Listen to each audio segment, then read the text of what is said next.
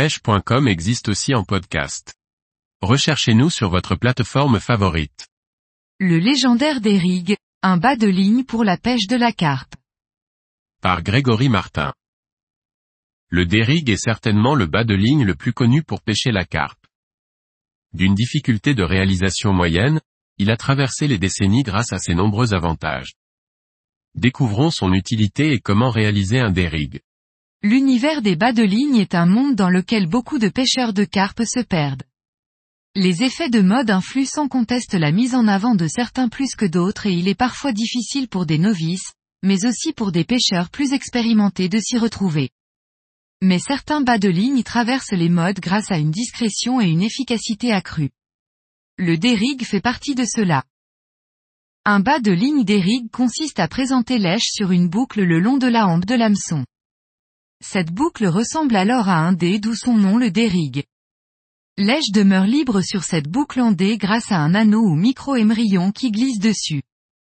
Historiquement parlant, il est réalisé avec un matériau rigide type fluorocarbone et avec une boucle en dé longeant toute la hampe de l'hameçon. Le premier avantage du dérigue consiste à avoir une mobilité complète de l'èche.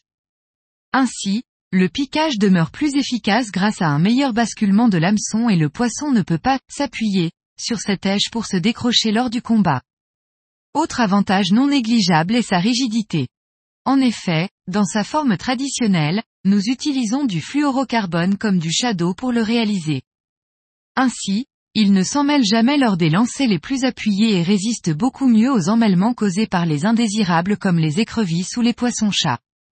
Pour terminer, L'utilisation du shadow lui confère une grande discrétion, matériau quasiment invisible sous l'eau. À adapter suivant les conditions bien entendu. Du shadow en diamètre 40. Un hameçon chaud Powerhooks numéro 6. Un micro émerillon à anneau. Un manchon anti-emmêleur. Une paire de ciseaux. Un briquet.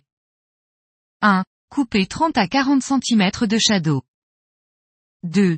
Réaliser le nœud de maintien du dé dans le bas de la hampe de l'hameçon, au niveau de la courbe. Pour cela il suffit de croiser les deux brins et de réaliser un nœud sans nœud puis de tirer fort, sur les deux brins, pour une bonne tenue. Attention de réaliser le nœud afin de tirer le brin principal vers la courbe et non vers l'œillet. Ce nœud doit être maintenu dans le début de la courbe de l'hameçon, en partant de l'œillet. 3. Maintenant que la base du dérigue est réalisée, venir passer un micro-émerillon à anneau. 4. Passer le shadow par l'extérieur de l'œillet tout en commençant à former le dé. 5. Faire un nœud sans nœud en veillant à bien repasser par l'extérieur de l'œillet, tout en maintenant la boucle. 6. Enfiler un manchon anti-emmêleur. 7. Réaliser la boucle terminale du bas de ligne, astuce fluorocarbone pour ma part, sinon vous pouvez réaliser une boucle en 8. Ce bas de ligne d'Eric dans sa forme traditionnelle est plutôt préconisé pour des appâts et équilibrés. Ses qualités premières sont, résistance aux emmêlements, extrême mobilité de lèche et discrétion. Nous verrons dans un prochain article certaines évolutions de ce bas de ligne.